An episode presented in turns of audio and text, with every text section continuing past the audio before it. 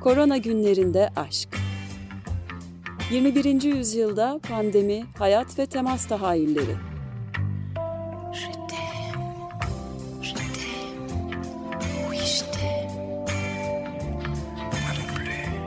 Hazırlayan ve sunanlar Ayşe Köse Badur ve Selim Badur.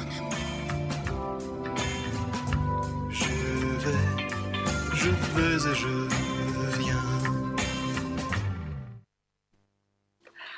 İyi akşamlar sevgili Açık Radyo dinleyicileri. Ben Ayşe Köse Badur. Ben Selim Badur. Korona günlerinde aşk hoş geldiniz. Ee, Korona günlerinde aşk bizim 2016-2017 yıllarında e, Selim'le birlikte yaptığımız zaman içinde aşk programının bir nevi e, devamı ve bugüne adaptasyonu. Biz e, korona günleri ve Covid-19 salgınından sonra e, korona günlerinde aşk programını e, yaparak aslında sadece Covid-19 dönemi değil, aynı zamanda olağanüstü dönemlerde ve tuhaf zamanlarda insan hikayelerine yer vermek ve bu dönemlerde insanlar nasıl yollarını buldular, biz nasıl yollarımızı bulabileceğiz acaba? Biraz bu konulara değinmek istedik ve bu konuları da biraz gülümseyerek de devam değinmek istedik. Aslında programın tanıtımı şeklinde bir e, yayın olacak bu ilk yayın ve e, Ayşe birazdan e, hangi konuları ele alacağımıza değinecek ama programın adı Korona Günlerinde Aşk. Ben aslında farklı bir isim başlık önermiştim. Marazı Sari Emrazı Müstevli'de Sevda demiştim ama Ayşe kabul etmedi. Gerçekten Marazı Sari Emrazı Müstevli e, mü- müthiş bir e, ta- e, tanımlama. E, benim burada hep aklıma şöyle bir hikaye geliyor daha henüz bu programı yapalım dememiştik. BBC'de bir hikaye dinlemiştim. Böyle e, gündelik hikayeler, insanlar daha çok böyle aşk, sevda hikayeleri anlatıyor. Böyle bir hafta sonu programı. Orada bir kadın şöyle söyledi. E, erkek arkadaşımla 11 yıldır beraberiz. 6 yıldır nişanlıyız. E, tam evlenecektik Mayıs ayında ve Covid-19 patladı diye. Böyle bir 11 yıllık bir e, sevgililik 6 yıllık nişanlık üzerine e, bu hikaye çok naif ve hoş, e, güzel ve gülümseten bir hikayeydi. Tabii e, hanımefendi işi nasıl bilmiyorum ama e, anladık ki tabii biliyorduk zaten yani insanların hayatları nasıl etkileniyor. E, tabii kayıplar e, hepimiz için çok üzücü ve bir e, varoluşsal bir hikaye, Covid-19 hikayesi, bir pandemi hikayesi. E, biz de e, bu e, süreçte, bu yaz döneminde e, korona günlerinde aşıkta e, önce edebiyatla başlayacağız. Önümüzdeki hafta Ayşegül Tözören e, konuğumuz olacak. Hem dünya edebiyatında hem de Türkiye edebiyatında salgının edebiyata yansılam, e, yansımalarını konuşacağız. E, ve ondan sonraki programlarda yine insanlık durumlarına dair e, konuklarımızla konuşmaya devam edeceğiz. Ama olağanüstü dönemler sadece tabii pandemiyle sınırlı değil. Buna aynı zamanda savaş dönemleri de dahil. Bazen Birinci Dünya Savaşı'nda olduğu gibi hem savaş hem pandemi iç içe. Ee, ya da biz yine Balkan Savaşı'ndan biliyoruz. Kolera ile birlikte yine Balkan Savaşı e, beraber yaşanıyor. Yani hem cephede hem e, hem e, askerlerin hem e, sağlıkçıların büyük bir mücadelesi var. E, ve e, bütün bunlara e, farklı alanlarda uzmanlaşmış olan konuklarımızla birlikte değerlendireceğiz bu yayın döneminde. Aslında e, edebiyatta salgınlar konusu tamamen sevgili Ayşegül Tözener'in konusu ona bırakacağız ama ben yine onun hoşgörüsüne sığınıp iki örnek vereyim Türk edebiyatından salgınlarla ilgili. Edebiyatımızda daha çok hani tüberküloz gibi bazı enfeksiyon hastalıkları konu alan e, edebiyat eserleri çıkmış ama iki tane griple ilgili e, e, konuyu işleyen e, roman veya e, öykü var. Birincisi e, 1936'da birinci cildi yayınlanan Reşat Nuri Güntekin'in Anadolu Notları. Burada gripten bahsediyor ve bir cümle e, söylüyor. Havada uçan kuş vurulmuş gibi birdenbire sokağa düşüyordu. Hani sanki Reşat Nuri Güntekin kuş gribinden ve orada telef olan kanatlılardan bahsediyor gibi. Diğeri ise 2015 yılında Sayın Oya Baydar'ın e, kaleme aldığı Çöplüğün Generali. Burada bir mikrobiyolog profesör hanım var. Kendisi iddialı diyor ki dünyada ölümcül salgınlara yol açan H2M1 aslında H1N1 gibi virüsler olduğunu biliyoruz ama e, Oya Baydar kitabında H2M1 diye isimlendiriyor. Bu virüsün e, sırrını çözmek için çalışan bir mikrobiyolog hanımdan bahsediyor. Bir profesörden, öğretim üyesinden. Aklına iki tane soru geliyormuş. Bir tanesi e, daha önceden oluşmamış bir takım mutasyonların ortaya çıkmasından endişe ediyor. Güncel bir konu. İkincisi ise virüsün dışarıda müdahale görmüş olmasıydı diyor. Ölümlere yol açabilen H2M1'in acaba e, laboratuvarlarda üretildiği yolundaki söylentilere doğru olmadığına eminim diye bahsediyor. Demek ki e, romanlara yansıyan bu komplo teorileri, bu e, bir takım e, söylentiler e, edebiyatta da yerini almış. Evet şimdi bir kısa müzik arası verelim. İlk parçamız İlk parçamız François Hardy'den geliyor. Hani e, korona günlerinde aşk dedik madem François Hardy'nin seslendirdiği Tous les garçons et isimli parçayı dinliyoruz. 94.9 Açık Radyo'dayız. Ee, e, korona günlerinde aşk programı bu yayın döneminin yeni programında e, Ayşe Selim ikilisinden e, bir program ve François Hardy seslendirdiği ilk parçamız et les filles ismini taşıyordu. Evet, e, programımızda e, 21. yüzyılda pandemi, e, hayat e, ve temas tahayyülleri dedik.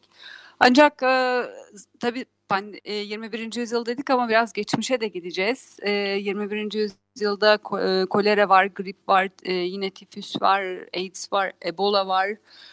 Ama esas tabii tarihte baktığımız zaman pandemilere karşımıza kara veba çıkıyor. Önce İstanbul'a gidelim. E, tabii İstanbul'da Bizans döneminde esas 1347'de patlıyor kara veba. Bu Justinian vebası deniyor. O sırada Bizans'ın e, başında İmparator Justinian var. Ve sonuçları bağlamında da e, bu vebanın e, Bizans'ın e, çöküşünü hazırladığı hatta bazı tarihçilerde güçlenen Osmanlı'nın e, bu dönemde Bizans'ın bu veba ile birlikte çöküşünden de faydalandığı konusunu tartışıyorlar. Tabii İstanbul'da e, gerçekten çok fazla insan ölüyor. E, hazırlıklı değil Bizans e, böyle bir vebaya. Diğer taraftan e, pandemi evrensel. Bunu birazdan yine konuşacağız. Pandemi evrensel ama etkileri pek değil. Etkileri biraz sınıfsal. Bunu bu şekilde değerlendirebiliriz. Çünkü o dönemde veba döneminde de tarihçiler, araştırmacılar bize şehirdeki zenginlerin şehir dışındaki evlerine kaçabildiğini ama şehirde kalan yoksulların e, harap olduğunu, hayatlarını kaybettiğini e, söylüyor. Bu açıdan çok önemli. Diğer taraftan tabii insanların e, belli kurumlarla olan ilişkilerini, dinle, aileyle olan ilişkilerini de etkiliyor. Evet Osmanlı döneminde devletinde kolera İstanbul örneği Mesut Ayar'ın kitabından bir alıntı yapmama izin ver lütfen. Ee, bir toplum hastalığı niteliğindeki koleranın yayılış şeklinden ötürü çoğunlukla bir fakir hastalığı olmuş. Bu özelliği dışında kolera dünyanın neresinde olursa olsun bir ülkeyi ne vakit tehdit etse toplumsal korkuları hızlandırmış, her nerede ortaya çıksa oranın yönetiminin dayanıklılığını ve yeterliliğini denemiş, ahlaki, sosyal ve politik kusurları amansızca ortaya çıkarmıştır diye bir not var. Buna karşılık e, bu kitapta Osmanlı Devleti'nde kolera salgınlarının halk arasında sağlık bilincini uyandırmaya yönelik olumlu bir etkisi olduğu söylenmiş.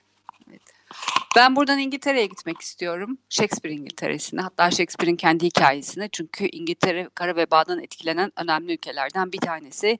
26 Nisan 1509, e, pardon 1564'te İngiltere'nin Stratford kentinde William Shakespeare doğuyor.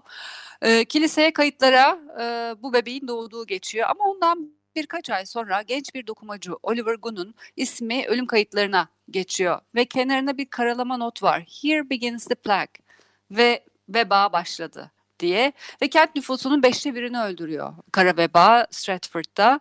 Shakespeare ve ailesinin hay hayatını ise bağışlıyor. Çok sıkı karantina uygulamaları var. Hatta Shakespeare'in en e, bildiğimiz en kuvvetli eserlerini yazdığı dönemlerde örneğin 1607-8 bu dönemlerde 7-8 ay tiyatrolar kapanıyor ki toplumun e, en önemli eğlence mekanlarından bir tanesi. Shakespeare veba üzerine tam böyle doğrudan yazmıyor, ona hedef almıyor, ona bir temsiliyet vermiyor. Ama mesela o dönemde yaşamış olan Thomas Nash gibi e, yazarlar e, direkt vebayı konu alan şiirler yazıyor. Mesela zengin adamlar varlığınıza güvenmeyin. Altın sağlığı satın alamaz. Tıp solmaya mahkum. Veba hızla yükselecek. Ben hastayım, ölmeliyim. Tanrım bizlere acı. Tıbbın bu dönem için çok önemli bir şey. Bugünden farklı olarak tıpta hiçbir ümit yok. Yani tıbbın e, vebaya, bir pandemiye çare olamayacağını biliyorlar. Nitekim Shakespeare'de aslında belki de bu yüzden bir tek Romeo ve Juliet'in bir yerinde vebaya değiniyor ama onun dışında veba üzerine doğrudan yazmıyor ama onun derdi vebayı yönetenler yani ahlaken çökmüş, eğilsiz, kanına susamış, e, yalan söyleyen yöneticiler, Shakespeare'in hedefinde olanlar e, veba yerine vebayı yönetenler. Aslında e, bu demin değindiğim Sayın Mesut Ayar'ın kitabındaki bilgileri e, okuyunca bazı e, güncel yaşanan e, öykülerden e, pek de farklı e, e, olayların olmadığını görüyorum. Şöyle bir not var. İstanbul'da kolera vakaları henüz görülmeden önce şehre maneti Osmanlı hükümetinden sağlık kaidelerine uymayıp evlerinin temizliğine kayıtsız davrananların cezalandırılabilmesi için salah, selahiyet istediğinde bu reddedilmiş. Yani merkezi otorite belediyelerin salgın sırasında bir takım önlemler alıp yardımda bulunmalarını engelliyor. Bu bende e, güncel bir takım e, konuşmaları da çağrıştırdı doğrusunu istersen. Evet bir de e, yine güncel olan bir konu daha var biraz e, birazdan çalacağımız şarkıyla da ilgili e, dışlama ve yalnızlık. Evet dışlama ve parçaya gitmeden önce e, 1987 yılında e, Eduardo Galeano'nun e, ki Açık Radyo dinleyicilerinin e, yakından bildiği bir isim. Onun AIDS ile ilgili e, bir e, metninde yazdıkları var. AIDS'in kışkırttığı büyüyen panik ikliminin de etkisiyle açıkça iyiliş edilmiş ahlaki yaklaşımlara değinecek ve diyecektir ki AIDS hastalığından daha kötüsü korku hastalığıdır. Evet böyle kalabalıklar içinde yalnız ve dışlanmış olan e, hastalar ve e, biraz marjinalleştirilmiş bireylere e, değinince aklıma ikinci çalacağımız parçanın konusu geldi. Edith Piaf'tan dinliyoruz La Foule. 94.9 e, açık radyodayız ve e, korona günlerinde aşk programını devam ediyoruz programa e, ve e, müzik arasında Piaf'tan La Poule isimli parçayı dinledik. Evet, e, biraz evvel şeyden bahsettik. Pandemiler, e, geçmişten e, bugüne pandemilerin ortak özellikleri. Bunlardan bir tanesi de dışlama. Pandemiler olduğu zaman tabii toplumda var olan, mevcut olan düşmanlıklar canlanıyorlar. Daha çok konuşuluyor hale geliyorlar. Ve e, örneğin e, kadınlar, Yahudiler e, 13. pardon 15. 16. 17. yüzyıllarda çok önemli. Günah keçisi ilan ediliyorlar. Mesela 19. yüzyılda İstanbul'da bekar odaları e, bekar odalarındaki e, o, o eğlenceli hayatın, e, farklı hayatın koleraya sebep olduğu söyleniyor ve bekar odaları e, yıkılıyor ve insanlar İstanbul dışına e, gönderiliyorlar. E, bugün de yine e, Çinli e, yarasa yiyen e, Çinliler e, günah keçisi ilan ediliyorlar. Evet e, bu Covid-19 döneminde gerçekten e, bir takım e, grupların göçmenlerin, sığınmacıların, e, yoksulların, evsizlerin dışlandığı ve esas e, hani toplumsal tepkide maruz kalmanın dışında enfeksiyondan da en çok etkilenenler olduğunu biliyoruz ki bu gruplar her zaman tedaviye erişim konusundan e, hani tanıya e, tüm salgınlarda, tüm enfeksiyon hastalıklarında esas e, hedef haline gelmişlerdir. Burada belki e, son zamanlarda da biraz gündeme geldi. E, 19. yüzyılda çok önemli bir mikrobiyolog, eti, e, epidemiolog, e, salgın hastalıklarla mücadele eden bir bilim insanı Rudolf Virchow'a e, atıfta bulunmak gerekiyor. 1821'de e, dönemin adıyla Prusya'da doğmuş Pol Polonya asılı bir bilim insanı ve aynı zamanda bir devlet adamı.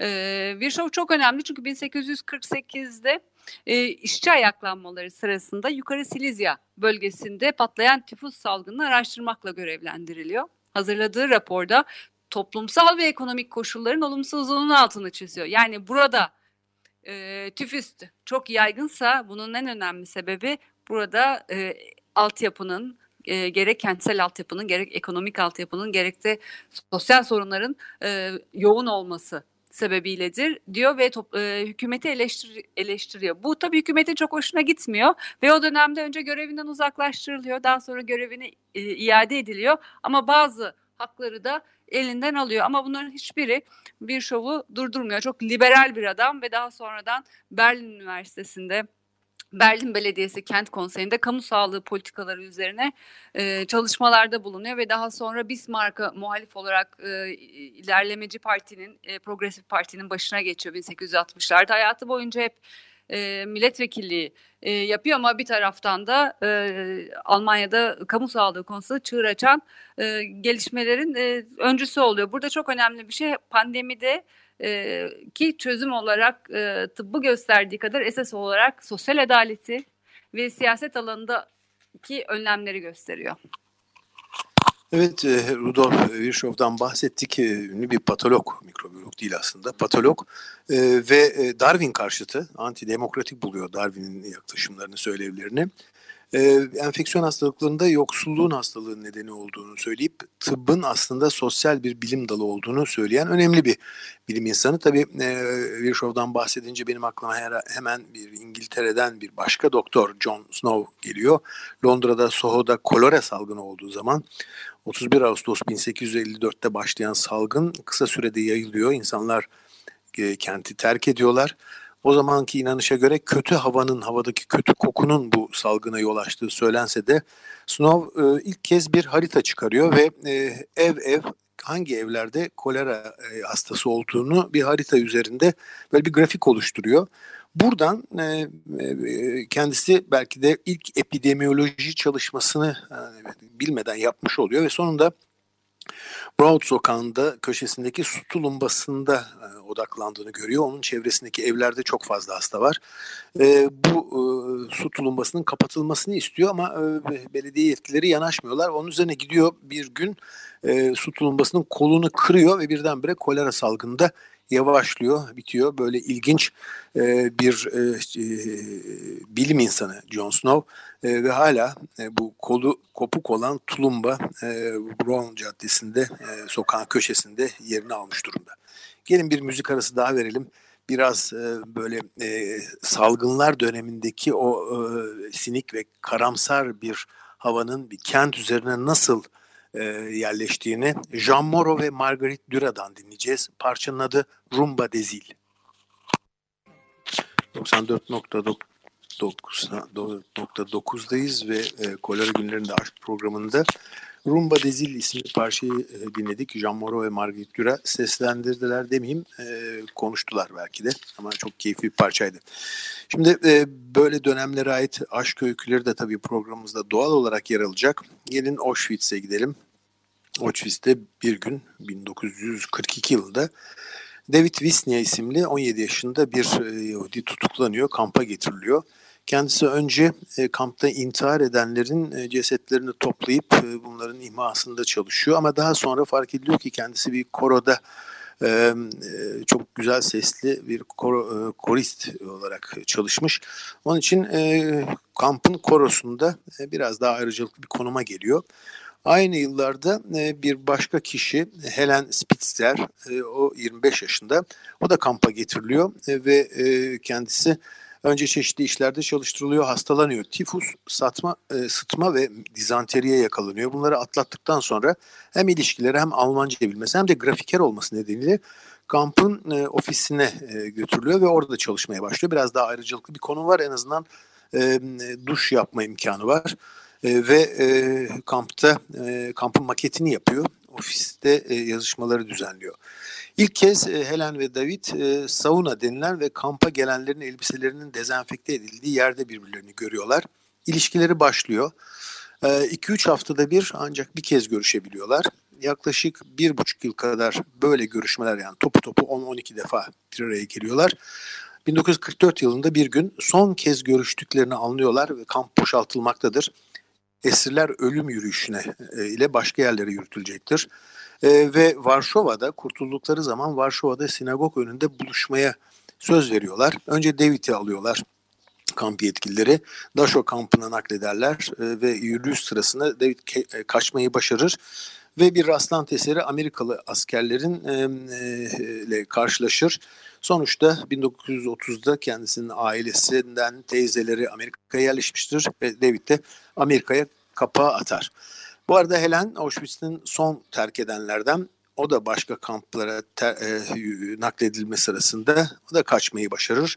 Doğduğu kent olan Bratislava'ya e, gider ve ondan sonra yıllar boyu e, Birleşmiş Milletler e, kapsamında birçok insani yardım kuruluşunda e, çalışmaya başlar. Bu arada evlenir.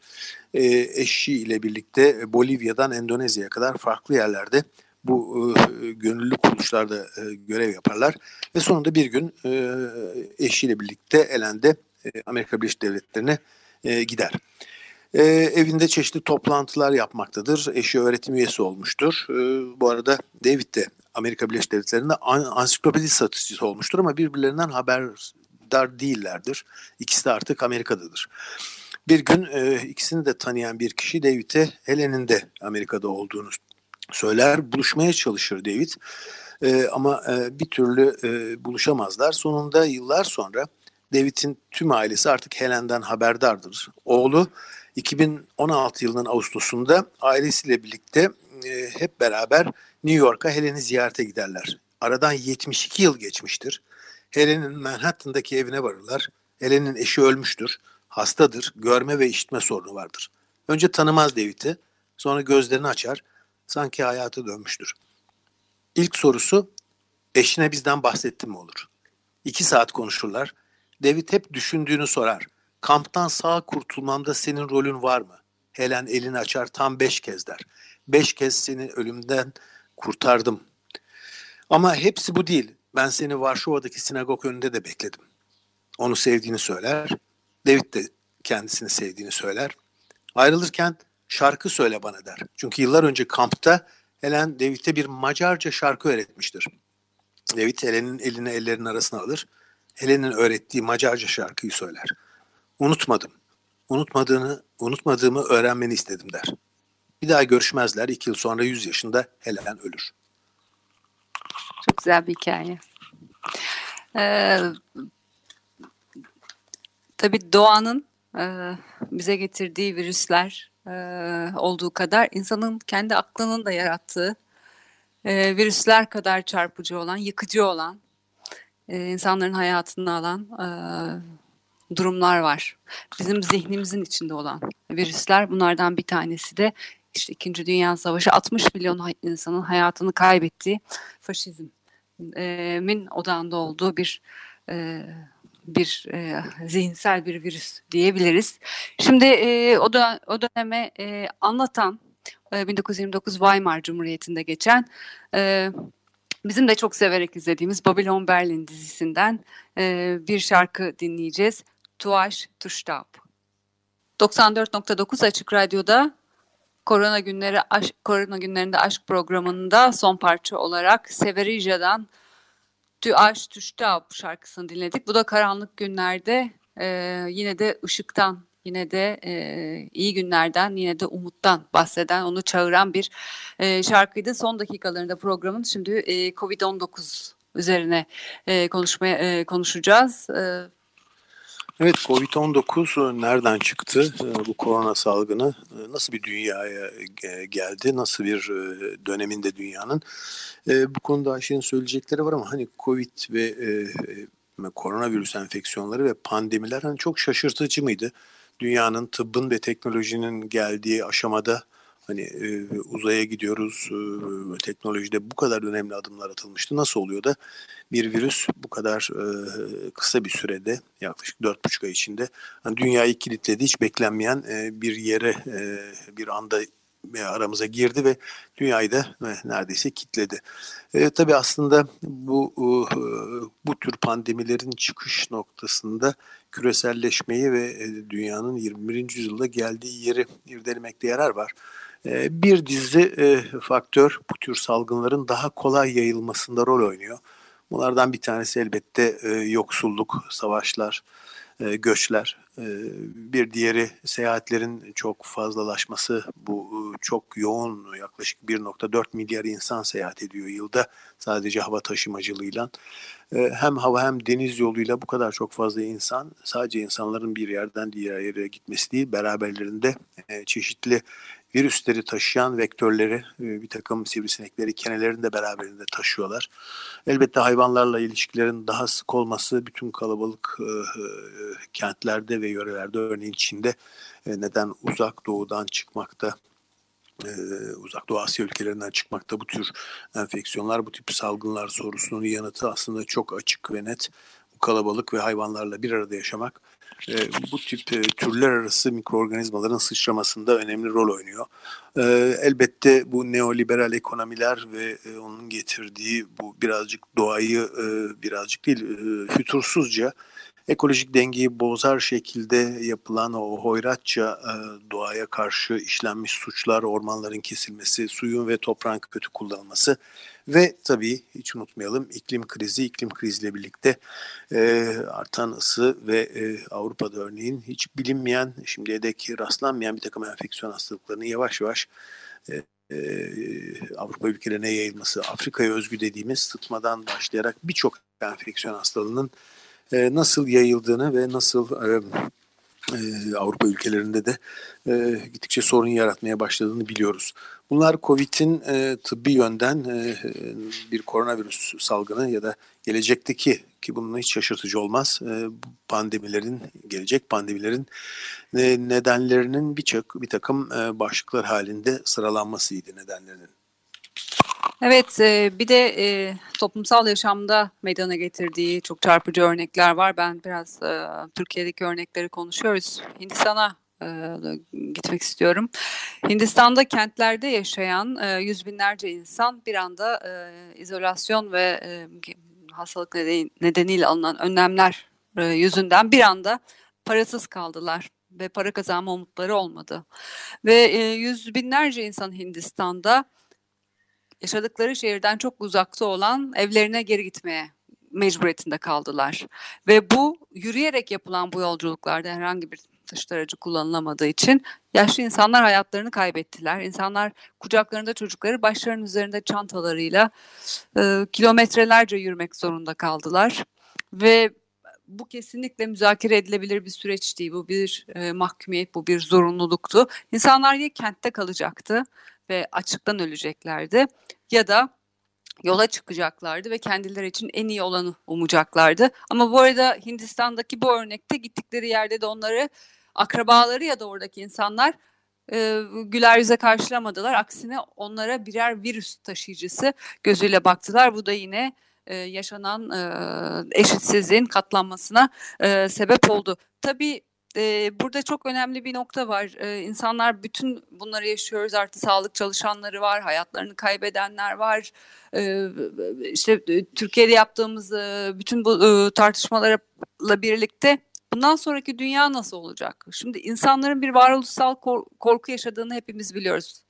Bu varoluşsal bir korku. Bu korkuyu yaşadığı zaman da insanlar genelde bir otoriteye yeniden e, sığınmak istiyorlar. Ama nasıl yeni bir yeni bir düzen arayışına gideceğiz. Güvene dayalı ve dayanışmacı mı yoksa Alman hukukçusu Karl Schmitt'in Nazi dönemindeki Nazi düzeninin destekçisi Karl Schmitt'in dediği gibi egemenin istisna haline karar verdiği e, tahakküm ettiği ve dijitalleşmenin gittikçe derinleşmesiyle birlikte bu kontrol mekanizmalarının iyice kullanılarak bu tahakkümün e, kat be kat arttığı bir düzene doğru mu gideceğiz? Yoksa bir siyasi erdem temelinde Hannah Arendt'in de bahsettiği Roma otoritesine mi e, biraz daha sığınacağız? Onları göreceğiz. İlerideki konuklarla da bunları tartışacağız. E, şey spoiler vermeyeyim ama e, bu konuları konuşmaya devam edeceğiz. Evet e, konuşacak konu çok fazla. Biz bunları önümüzdeki programlarımızda irdeleyeceğiz. Farklı, ilginç e, konuklarımızla e, seveceğinizi umuyoruz. E, ve e, sizlere ilk programdan veda ederken e, sevdiklerimizi, kendimizi korumak için sosyal mesafe ve maske kullanımına özen göstermenin önemini vurgulayıp hani bir başka sevdiğimiz Açık Radyo'yu da e, onu da kaybetmemek için bu e, dinleyici destek programına, projesine katkılarınızı lütfen ihmal etmeyin ve bu sözlerle programımızı bitirelim. Evet, e, Korona günlerinde aşk programından ilk programdan sizlere veda ederken e, ben Selim Badur. Hepinize iyi akşamlar, iyi haftalar diliyorum. Ben Ayşe Köse. İyi haftalar. Korona günlerinde aşk. 21. yüzyılda pandemi, hayat ve temas tahayyülleri. Je t'aime, je t'aime, oui je t'aime. Hazırlayan ve sunanlar Ayşe Köse Badur ve Selim Badur. Je vais, je vais et je